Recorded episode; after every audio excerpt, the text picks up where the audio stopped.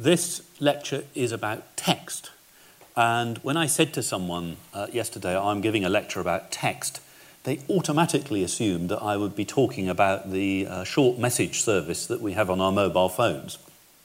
And they said, How on earth? Firstly, they said, uh, Oh, computer science, how boring. And I thought that was hardly a, um, hardly a rave review. And then they said, Oh, text, what, what you, can you possibly say about text that hasn't already been said? Um, actually, I don't want to talk about the short message service. I thought it is an example, though, of how text is so persistently used by us humans. We love the stuff. You know, we, we use it for communication. It's the favored form of communication for intelligent people, text. And it's not entirely obvious why text is quite so uh, popular. So I thought I would start by just um, observing that actually the earliest computers were not intimately coupled with text. Uh, this is UNIVAC, which is, well, people will dis- dispute about the history of computing, don't they? But this was probably the first commercial computer. Um, and I, as far as I can tell, I'm not an expert on the history of technology, but I did scour the libraries for photographs of every early computer I could find. And this was the first one to have a QWERTY keyboard on it. Here it is. Doesn't it look marvellous? This is the operator's console of UNIVAC. I, I have a real feeling I would like a UNIVAC in my briefcase. You know, it looks very impressive, and I love the little meter up here and the valve heaters down here. Um, it doesn't yet have a display unit, or a VDU, as we used to call it, a visual display unit. Um, and the reason was, of course, early computers uh, were generally programmed using punch cards or taped or punch tape. And the keyboard, if it was used at all, was used to uh, change, uh, to, to make alterations to the programming uh, device. It wasn't used to directly communicate with the, uh, with the computer. And what happens, of course, in the early keyboards was, it isn't obvious here, but there would be eight wires, or maybe even fewer, that ran out of this keyboard. And as I pressed a particular key, I would set a pattern of zeros and ones on, the, uh, on those wires.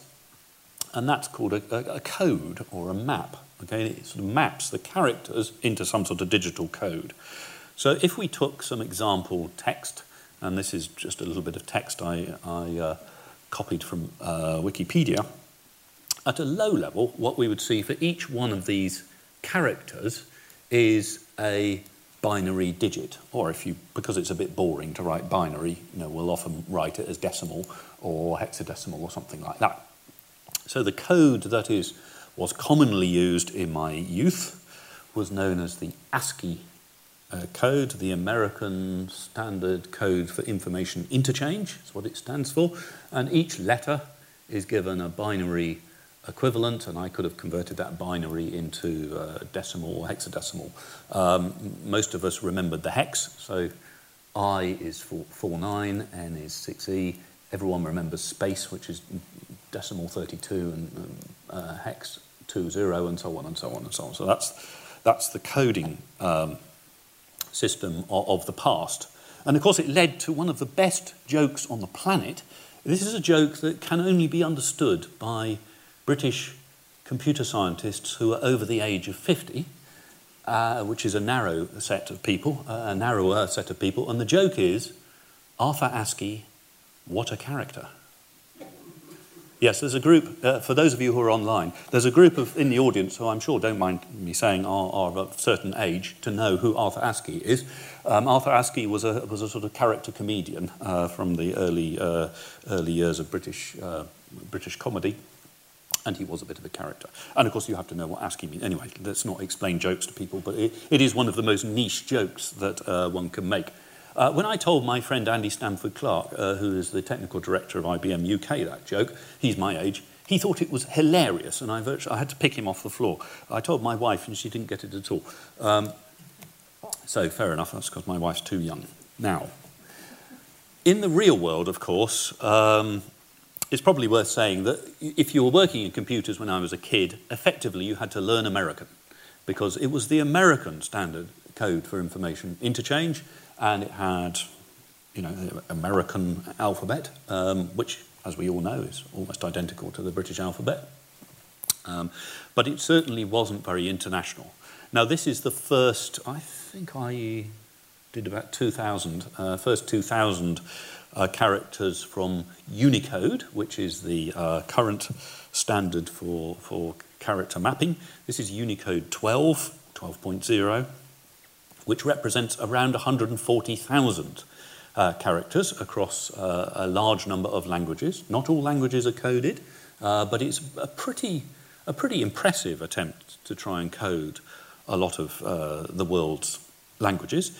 It is not without controversy, actually. Um, very early on in Unicode's history, uh, there was an attempt to deal with um, Chinese, Japanese, Korean, and to some extent Vietnamese characters, all of which, as I'm sure you know, are, are stroke based. So uh, the observation was well, a lot of these characters share strokes, so we can share some of the codes in order to encode them. Uh, that proved to be somewhat explosive, and um, there is still a little bit of, um, well, not a little bit, there's some mudslinging and some debate about uh, the decisions that were made early on in uh, Unicode.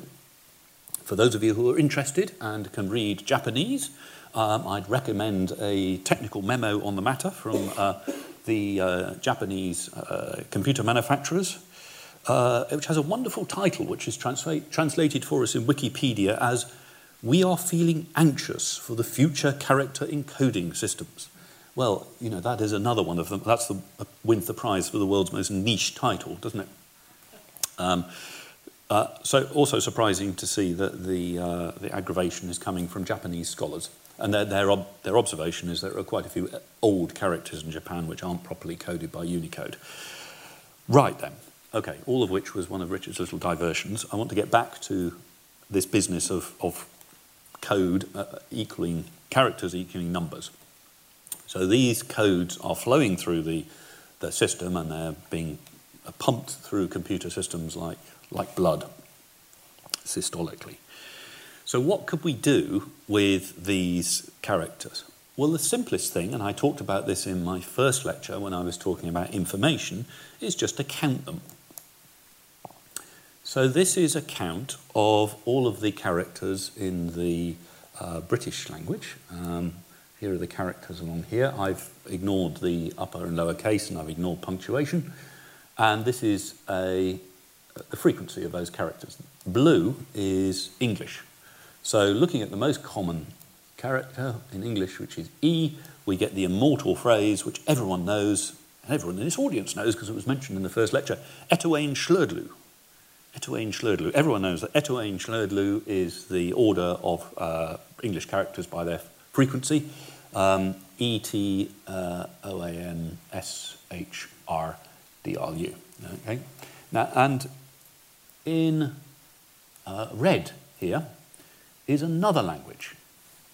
Can anyone guess what that language is? It's a, it's a language that shares most of the characters with English, although it does have a few of its own. Yes, absolutely right. The person who cried out French is, uh, uh, has done an excellent job. Okay, uh, and the clue is here. Okay, there's a very big difference in H use in the English language from uh, uh, French speakers. French speakers are not very enthusiastic about the, the letter H, as we, as we all know. Uh, so, that's a clue to uh, one of the uses for um, unigrams, which I shall come back to in a moment. Well, unigrams are is a sort of technical word for single characters, and if we were to measure pairs of characters, they'd usually call those bigrams, character bigrams. Okay, and these are the character bigrams in the uh, English language. So T H, H E E R, and so on. When you look at these, these are the very common suffixes and prefixes that you find in the English language. Is it obvious? But uh, perhaps, it, perhaps it's not obvious. Let me just say it. The frequency of these things is considerably lower than those of the unigrams. And there's a, there's a reason for that, and that's because there's just a hell of a lot, hell of a lot more of these things. So this was realized quite early, actually, this idea that you, these unigrams, bigrams, trigrams, quadgrams, if you prefer the general n-grams. Okay, an n-gram is just some a combination of n of these characters. This was realised quite early on in the history of computer science that these things were likely to be quite interesting. And uh, one of my favourite papers on this comes from 1994. It's by Bill Cavnar and, and John Trenkle. Um, and it, it, what they did was rather cunning. They, they measured the frequency of all of the n-grams in documents. So I think here they probably were looking at the first uh, 100,000, uh, sort of 100,000 characters. So they're measuring frequency here in absolute terms. And perhaps it's not so obvious. I've copied the paper direct in the interest of authenticity. I've copied the, the, uh, the, the diagram straight from their paper. Perhaps I should have done my own. But there's this very steep decline here. Now, this shape here, which is, which is um, very common in information retrieval and library science, is known as Zipf's law, Z I P F.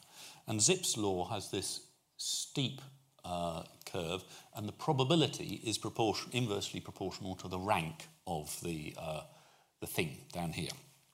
Now, what they observed was that when we look at this here, these first few characters, they are the unigrams, so they are the most common things. And then the next most common thing down here, they're the n-grams. They're the, they usually consist of function words and common prefixes and suffixes. And broadly speaking, they say the first 300 of these depend on the language that's being used. And then down here, we get dependency, dependency on the, uh, the domain, what the document is about, uh, the, the author, and so on. Uh, and that's how you spell Zipf's law. Zipf's law comes up a lot. It's very, very common in, in these things, and it's a, just an experimental observation. It doesn't have a, uh, much of a theoretical basis at the moment.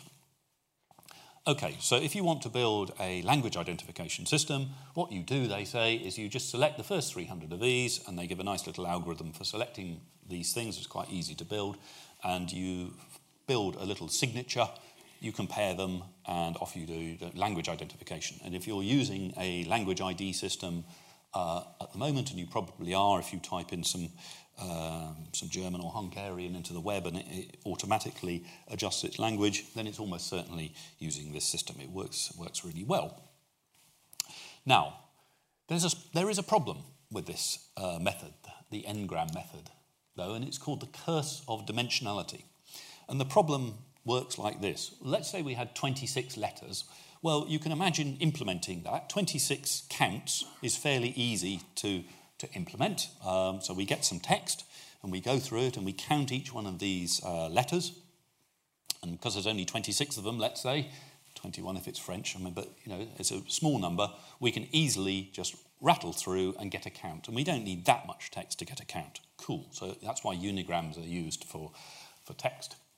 Uh, as soon as we've got bigrams, we don't just have 26 counts, we've got 26 times 26 uh, counts, so 676 counts. Um, and if we have trigrams, we've got 26 cubed counts, 17,000 counts, and 26 to the 4 is half a million. So you can see the problem. The data structure that you're using to store this gets big very quickly. Now, half a million, whatever, half a million, who cares about half a million? That's not very big, and you know, I can fit that on my mobile phone. The issue is because it's a histogram, there's a general rule of thumb that probably for every bin you need 10 data points. So if we've got to fill half a million uh, en- entries in a histogram, then we're going to need uh, 5 million characters. And how many characters to a page? About two and a half thousand, isn't it? So every two pages you've got five. So, so you need 2,000 pages of closely written text in order to do to build the data you need for just a you know a quadgram, which isn't very much. A quadgram doesn't even capture lots of words. And so this problem comes up a lot in computer science, the curse of dimensionality. Um, and it has it's a twinfold curse. One is the data structure is a bit big, and the second thing, it takes a lot of things to, to fill it.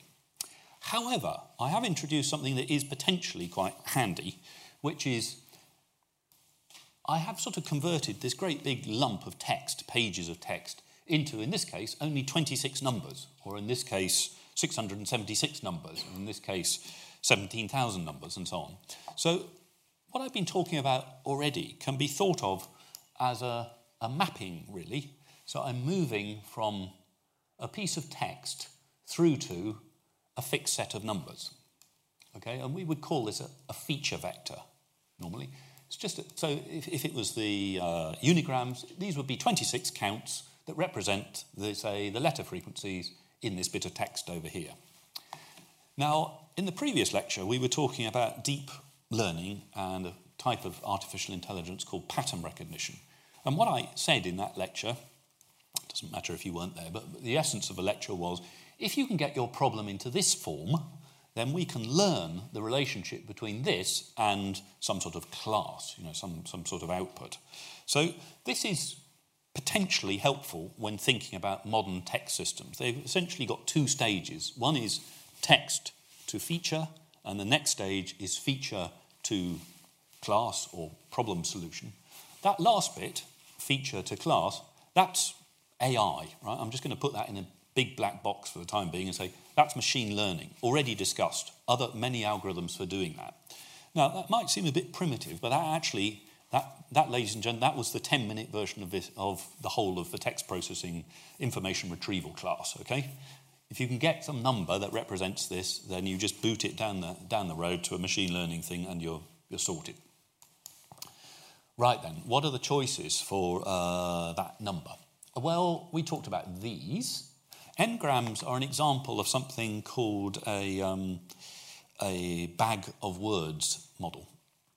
Um, unigrams are perhaps the easiest one to think about. But I've been ta- up to this point, I was talking about unigrams for characters, for individual characters. But we could also have unigrams of words. So we'll just count the number of words. A slight problem with this, you know, English in particular has quite a few, and Greek, to take another one, that has quite a lot of words to choose from, so we might have to throw some away, might have to restrict the set. And the bag of words model, which you'll hear sort of bandied around in um, trendy machine learning circles, is essentially a word count. Okay, so um, uh, I killed Robin, for example, is treated identically to Robin killed I in the vast majority of machine learning systems that use bag of words model. So already you, I can see you sort of recoiling at the simplicity of this because uh, I killed Robin most definitely doesn't mean the thing, same thing as Robin killed I, even if Robin killed I was grammatical. Right? It certainly has another meaning. But for any bag of words model, and they're very common at the moment in machine learning, then they do mean the same thing. They are just counts. Okay, so that, that's a little bit of a buzzword, really, the bag of words model. What I'd like to do is just quickly tell you, though, about two others. These are two ways of trying to convert text into this list of numbers. So they're text to vectors. I'm going to tell you about one that is a sort of bit of a historical curiosity but doesn't really work. That's called latent semantic analysis. But it's quite neat and it comes up a lot in the literature, so I thought I'd talk about it. Um, and then I'm going to talk about one that really does work and is used very extensively in modern systems. Uh, I should say, in computer science, modern, by that I mean Word2Vec, uh, probably dates from 2013.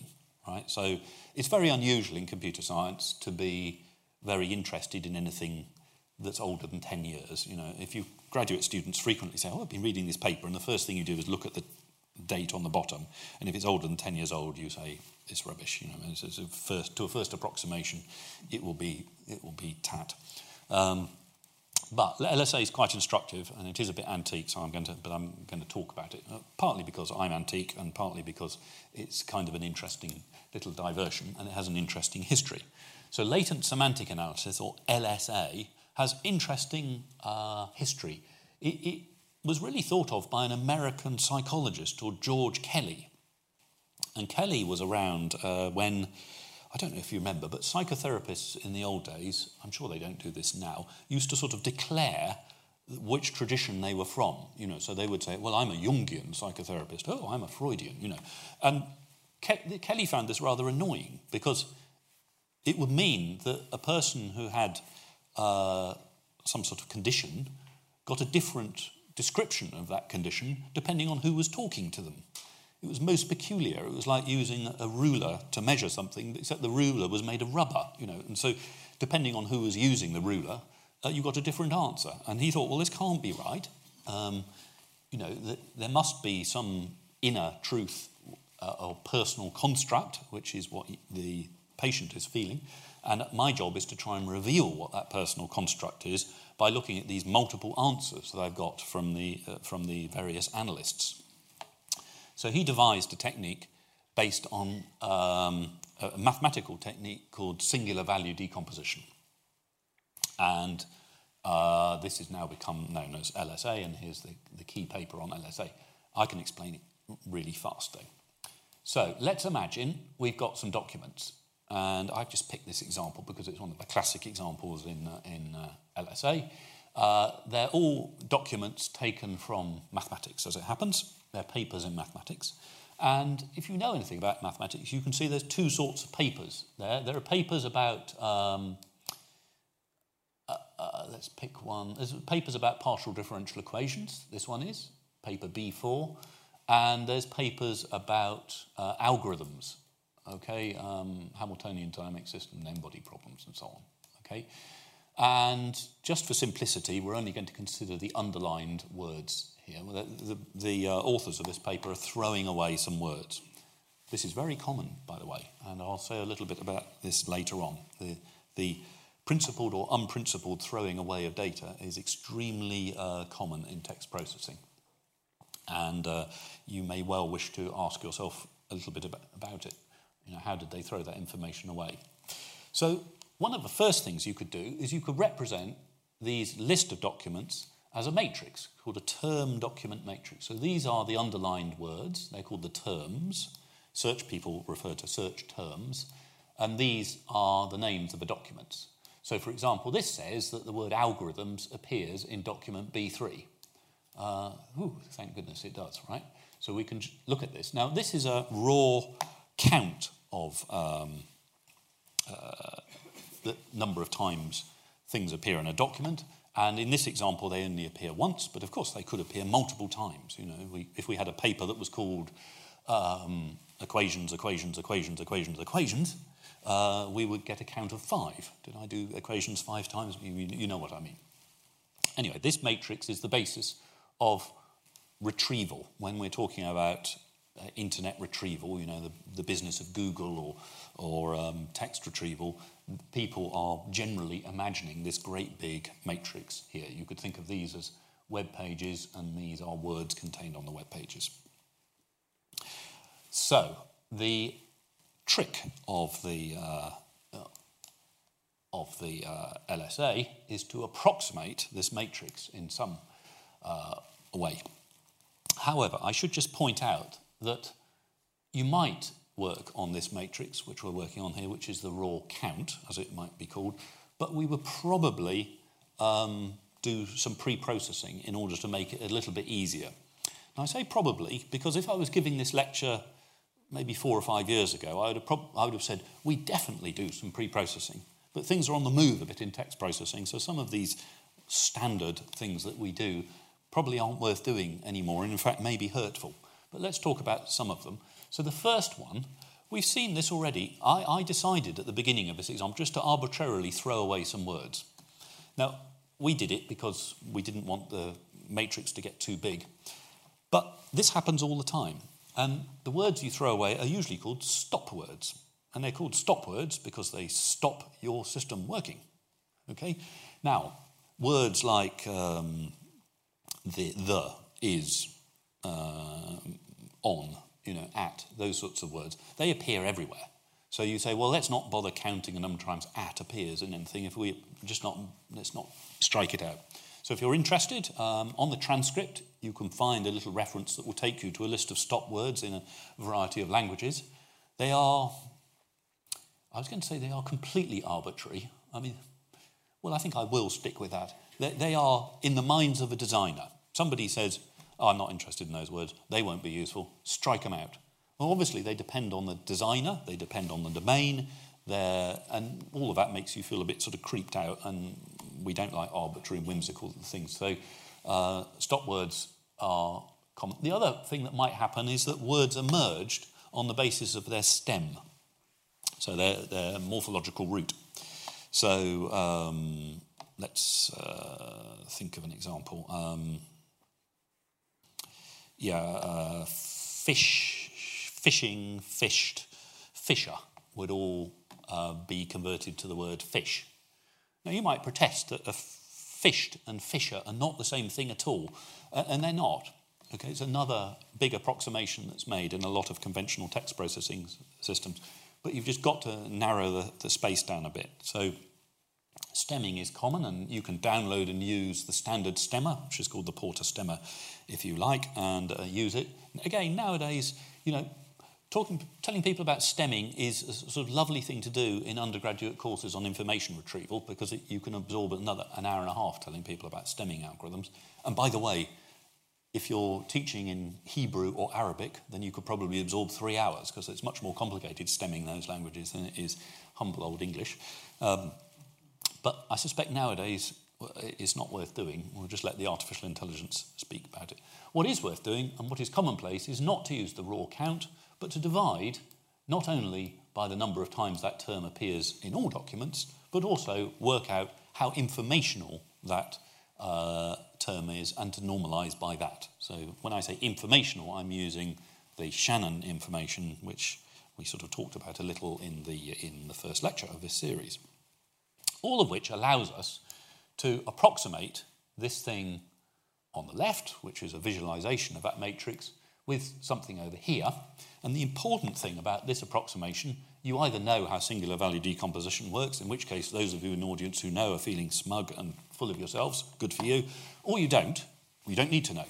What you have to know is I can use just two dimensions to approximate this thing. So there are two little vectors, and with a little bit of fancy multiplication, I can recreate this approximate version of it.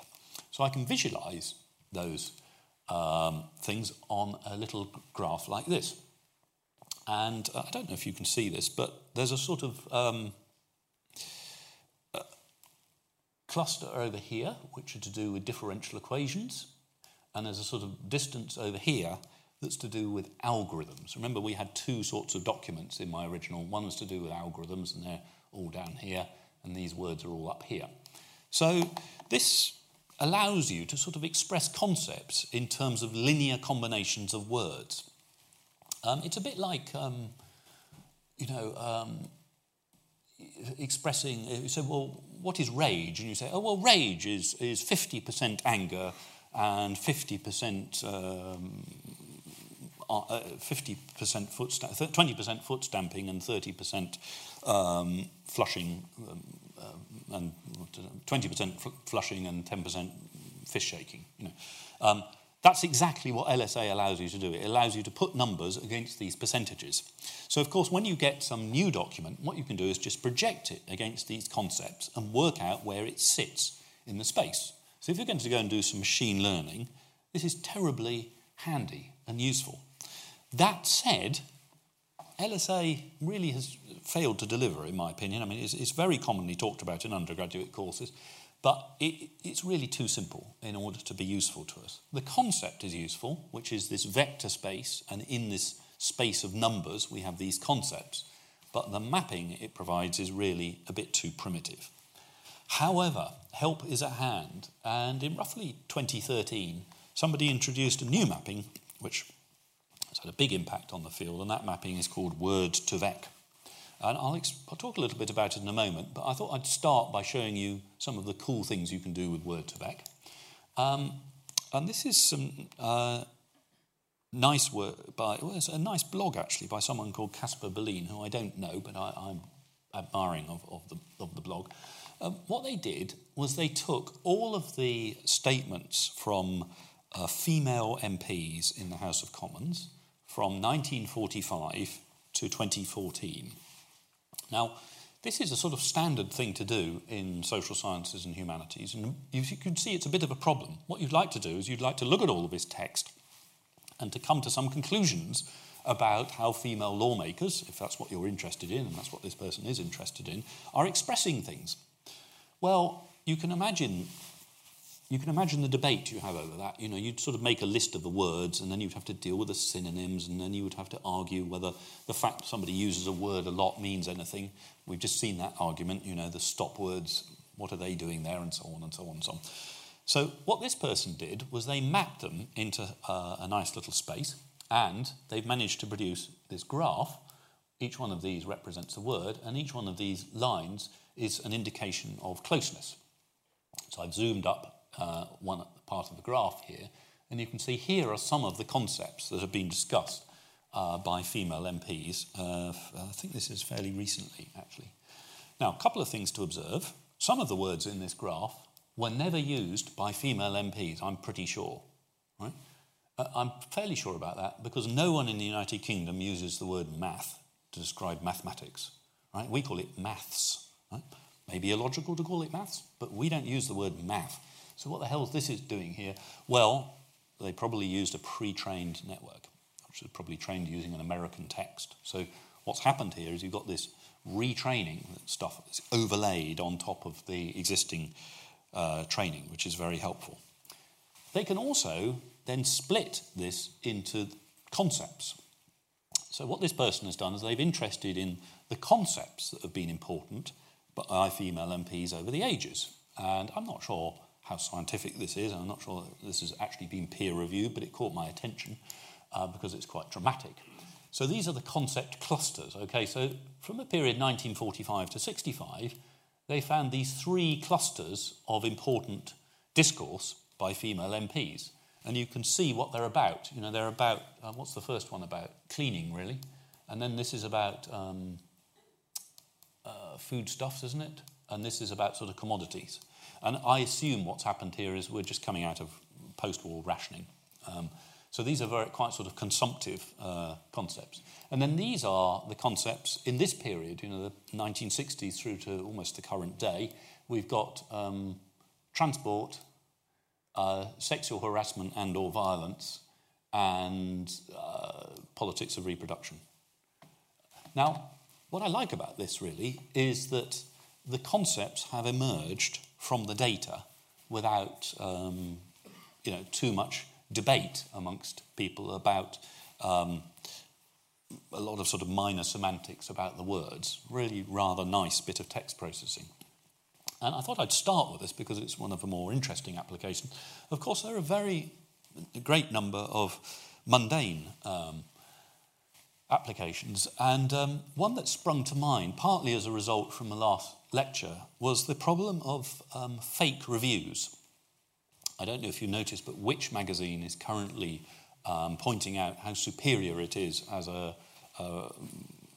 Which magazine is a British consumer magazine, and it, it uh, uh, is fond of pointing out that it's extremely superior methodology for comparing products because it doesn't rely on reviews.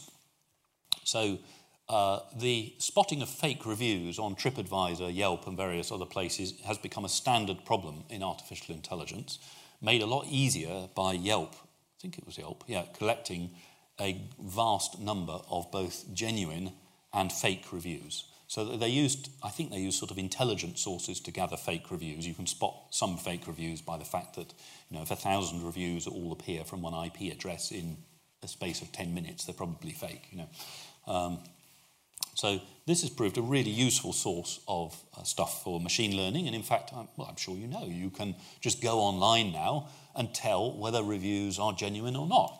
Um, this is uh, one of my favorite websites that does this. This is FakeSpot.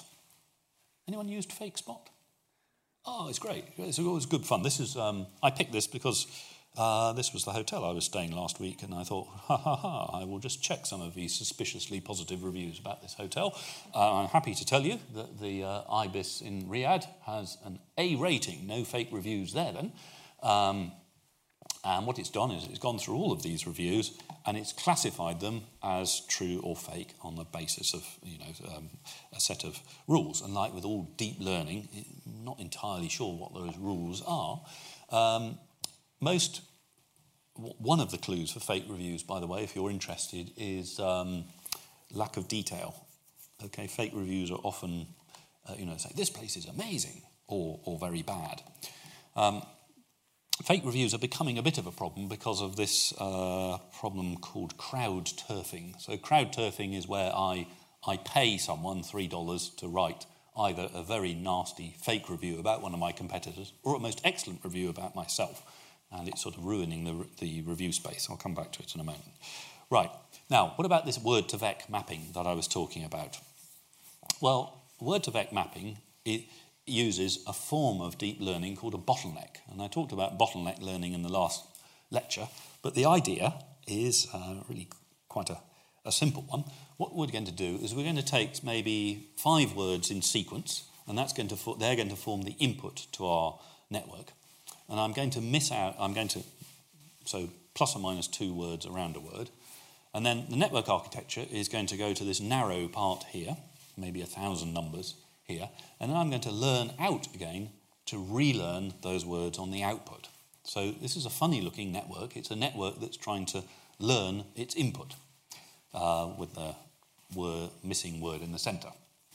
The advantage of this is we're not interested in the output. The output is just a learnt version of the input. What we're interested in is a thousand numbers in the middle. And that's the internal representation that the network is being forced to use in order to solve this problem. So that's a vector. So what we're essentially doing is we're asking a neural network to learn itself, uh, learn its input, and then we look at the internal representation the neural network is using and say, that is a vector. It's a sort of, um, that was totally non transparent in the sense it's not at all obvious. You can't just look at these numbers and, and know what they mean. You have to have uh, the inputs uh, there in order to give them some sort of semantic meaning. But it, it's uh, bottleneck learning. And Word2Vec um, has uh, been remarkably successful at, at doing this uh, problem. It was dreamt up by a, a Czech researcher who I, who I, suspect was frustrated by the, the, complexities of the Czech language and the sort of mangling it got in a lot of um, search engines.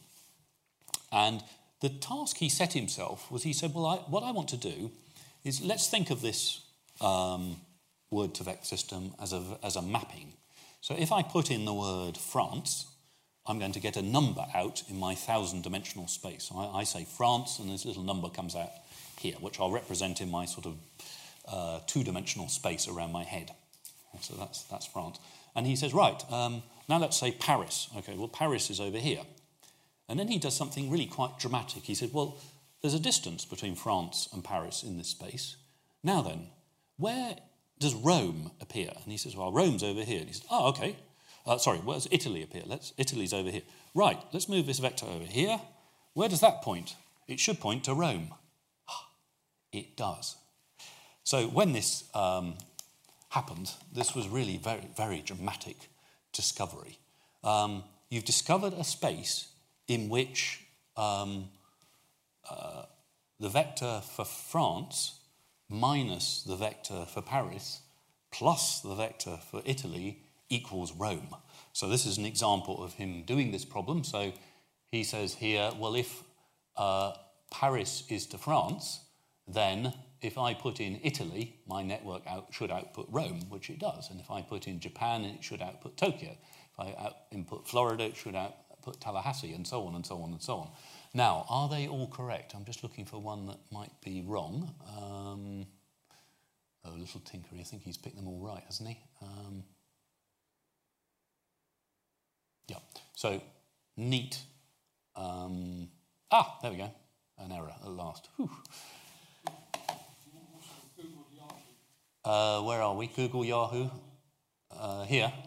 Yeah, you're right. Thank God. Right. Okay. So Steve Ballmer is was the chief executive of Microsoft. Uh, Jobs was the chief executive of Apple. I can't remember them. Is it Bill Neely? But Yahoo is not a, a person. So there are errors. Okay. But this is really this was a really you know, a wonderful trick when it first uh, came out, and we've now got a way of doing word machine learning we stuff our words in, and uh, you know, you can imagine that there's there's hours of lectures on the, absolutely the way this works and all of the little nuances and fiddles that you have to make to make it work in various domains. But that's the basic the basic principle. Word2Vec works beautifully. And of course, once you've got that, you can do all sorts of exciting things. Um, so, for example, you could run a machine learning problem where the input was some information about a restaurant. Say, you say this is a Chipotle Mexican grill and it's on Maryland Parkway in Las Vegas. And please, could you output a five star review, please? Um, and you could learn all of those. And then you could produce a set of reviews. Here are four of them. And I can tell you that one of these reviews is machine generated. So I don't know if you can see them at the back. I'll read them to you. Review one is I have never had a bad experience here. The staff is very nice, the place is clean, and the portions are generous for what you are getting. What you're getting, sorry. Two, great. Chipotle is my favorite. This location is beautiful and close to home. Service is always on point, and the food is awesome. Three, I love Chipotle. It never fails me when I'm starving. I like the fact they use free range meat. Four, I was never too impressed by their other locations, but this one is great. They are quick and friendly, and their food is always, and sorry, I chopped off the rest. Okay, quick straw poll amongst the physical audience. Um, who here would vote for, just quickly raise your hand as I say the number. Who, who thinks the fake review is number one? Who thinks it's number two? Who thinks it's number three? And who thinks it's number four? I think I saw a slight preference from um, number two. One is the fake review. Um, now, there is a slight problem with all of these fake reviews in that you have to muck up the grammar. And you have to do that because computers usually learn the grammar rather well. Um, so they have probably added some uh, grammar obfuscation here to make it look real. So this is always a slight problem. Often the training data is too well, too well written. Well, you're not alone in not being able to spot this fake review, ladies and gentlemen. Uh, when these authors, uh, nice Finnish authors down here, did exactly the same thing with a group of um, users, the users couldn't tell the difference. Um, uh, by the way, an artificial intelligence algorithm trained on these can easily tell the difference between fake and real reviews. There are, there are hidden clues that are easy to spot, but humans find very difficult to spot. So that's really an example of, of uh, machine learning at work, and it's an example of machine translation. Now, just because I couldn't resist it, it's a, bit, a little bit of fun. This this isn't machine translation. It isn't state of the art, but it is a little bit of amusement. Um, some enterprising graduates at MIT wrote a text processing system that would produce fake papers. Uh, the provost of Gresham College is a chap called um, Sir Richard Evans, and I've always fancied writing a paper with Sir Richard Evans, so I wrote one. Um, here it is, towards the deployment of the look-aside, buffer. And it's a fake bit of computer science. Uh, we all got very angry. Um, uh, for many years, if, if, you're a professor of computer science, you get these very badly written uh, things saying, Dear Professor, we're extremely honoured to have your work. Would you mind submitting to this crappy conference? And you submit, and late, well, if you're foolish enough to submit, you will late, you'll be stiffed for $800 of, of publication fees. They're fake conferences. So these guys were infuriated by this and they wrote a fake uh, com- computer science paper generator. If you fancy writing a computer science paper, just go to um, SciGen, and you too, ladies and gentlemen, can have your own six page paper. It's absolute garbage, but looks like um, a good paper. Uh, needless to say, they were astonished, having written this paper, when they found it was accepted by a number of irreputable conferences. And to hammer home the point, they decided that they would attend the conference as fake scientists. They dressed up in fake lab coats and gave fake talks that they had written a computer program to generate. Uh, needless to say, as often with these uh, situations, the conference organisers were furious and accused them of malfeasance and fraud and all sorts of other things. Uh, this seems to be a very common habit in, in science. I'm sure you, you've heard of the Sokal hoax, where a well-known physicist submitted a fake paper to a, to a fake journal and, and spoofed them. This was all done automatically. Now, okay, the peak uh, of this sort of uh, business at the moment uh, is probably um, uh, IBM. And I like to pick a, a, sort of little example for each lecture. Last lecture we looked at AlphaGo, which was a Google system, and to spread the love around a bit, I'm going to pick um, a system from IBM. That IBM's artificial intelligence is called Watson. Uh, Watson, I think, is really multiple artificial intelligences, and the, the peak attainment was IBM uh, got Watson to play the American TV game Jeopardy. Now, um, I need to explain Jeopardy rather quickly. Um, it's, a, it's a complex game. The idea is that you're given, um, you're, given a sort of domain of knowledge um, and the contest and a clue, which is called a question, but it's really a clue, like a crossword clue. And the, uh, the contestants are expected to process this clue quickly and to give, a, to, and to give an answer, and they buzz in to get the answer. So I'm not going to show you the final game. The final game was really boring because Watson absolutely trashed. The, the, two biggest champions ever in the history of a game were completely trashed by Watson. I'm going to show you a practice game. You can tell it's a practice game because there's a, there's a cameraman muddling around and doing practice angles. This was uh, between one of the, the contestants here, one of the creators of Watson, and a journalist from Wired magazine. Okay, and I just picked this because it shows you modern text processing at work.